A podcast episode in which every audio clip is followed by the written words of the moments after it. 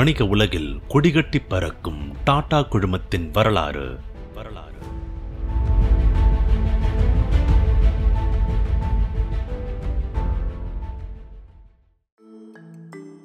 தன்னோட தவறுகளை ரத்தன் டாடா பகிரங்கமா ஒத்துக்கிட்ட பின்னணி பத்தி இந்த இருபத்தி ஆறாவது பகுதியில் தெரிஞ்சுப்போம்.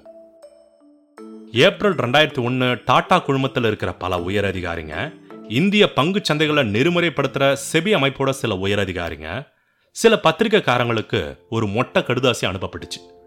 அதுல டாடா ஃபைனான்ஸ் நிறுவனத்தோட நிர்வாக இயக்குனர் திலீப் ஃபென்சே பல முறைகேடுகள்லையும் மோசடிகள்லையும் ஈடுபடுறதாவும் டாடா ஃபைனான்ஸோட நிதிநிலை பலவீனமா இருக்கிறதாவும் கூறப்பட்டிருந்துச்சு.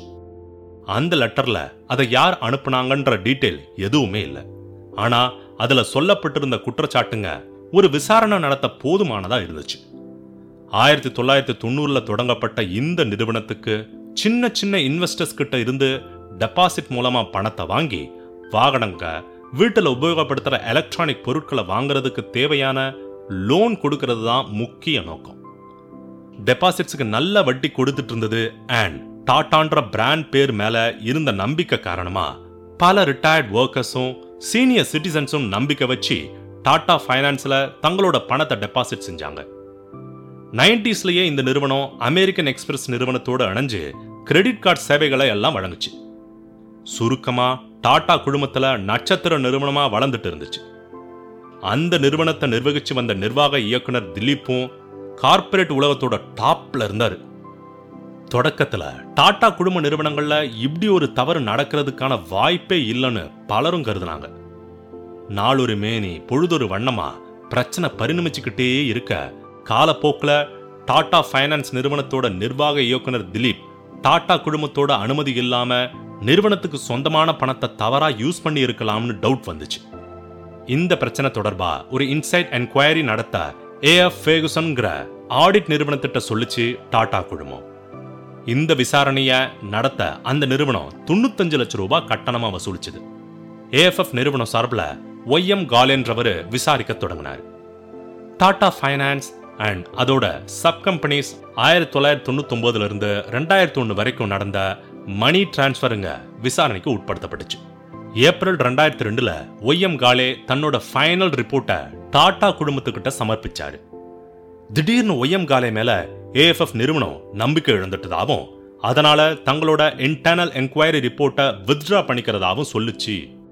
அதுவரை பெருசா கவனிக்கப்படாமல் இருந்த டாடா ஃபைனான்ஸ் பிரச்சனை மீடியாவில் ஹெட்லைன்ஸ் ஆச்சு.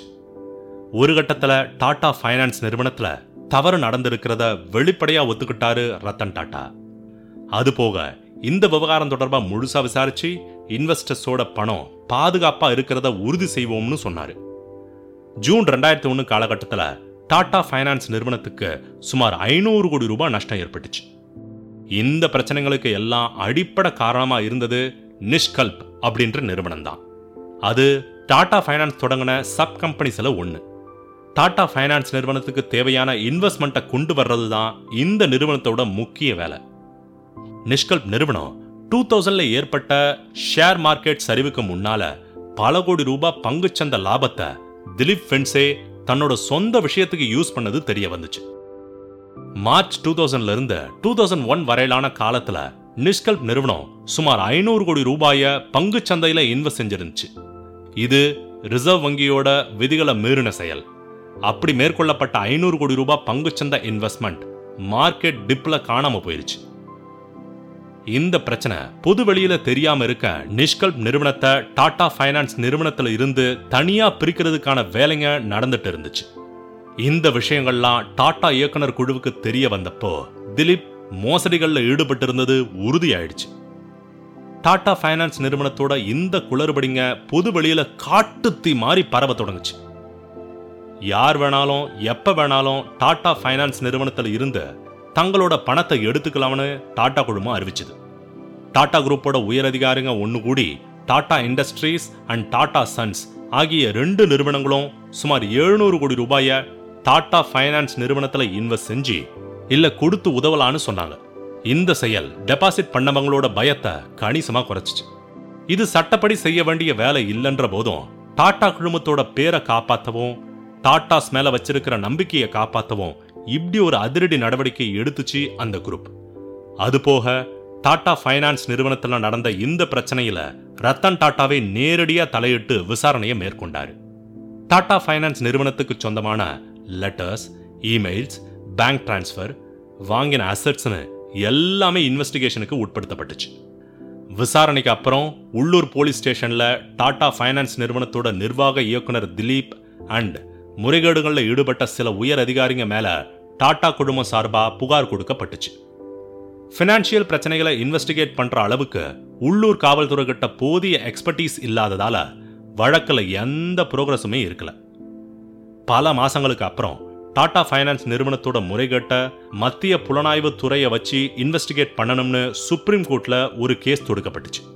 அந்த வழக்க போட்ட பெட்டிஷனர் பேரு டாடா குரூப்.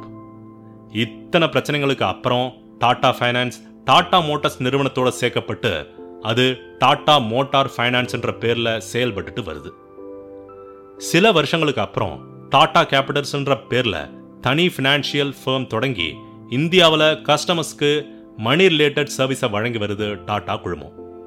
அன்னைக்கு டாடா ஃபைனான்ஸ் நிறுவனம் திவாலாகும் நிலையில இருந்தப்போ டாடா செஞ்ச அந்த எழுநூறு கோடி ரூபாய் முதலீடு அல்லது அந்த பண உதவி தான் இன்னைக்கு டாடா கேபிட்டல் நிறுவனம் வெற்றிகரமாக நடந்துட்டு இருக்கிறதுக்கு காரணம்னு சொல்லலாம்.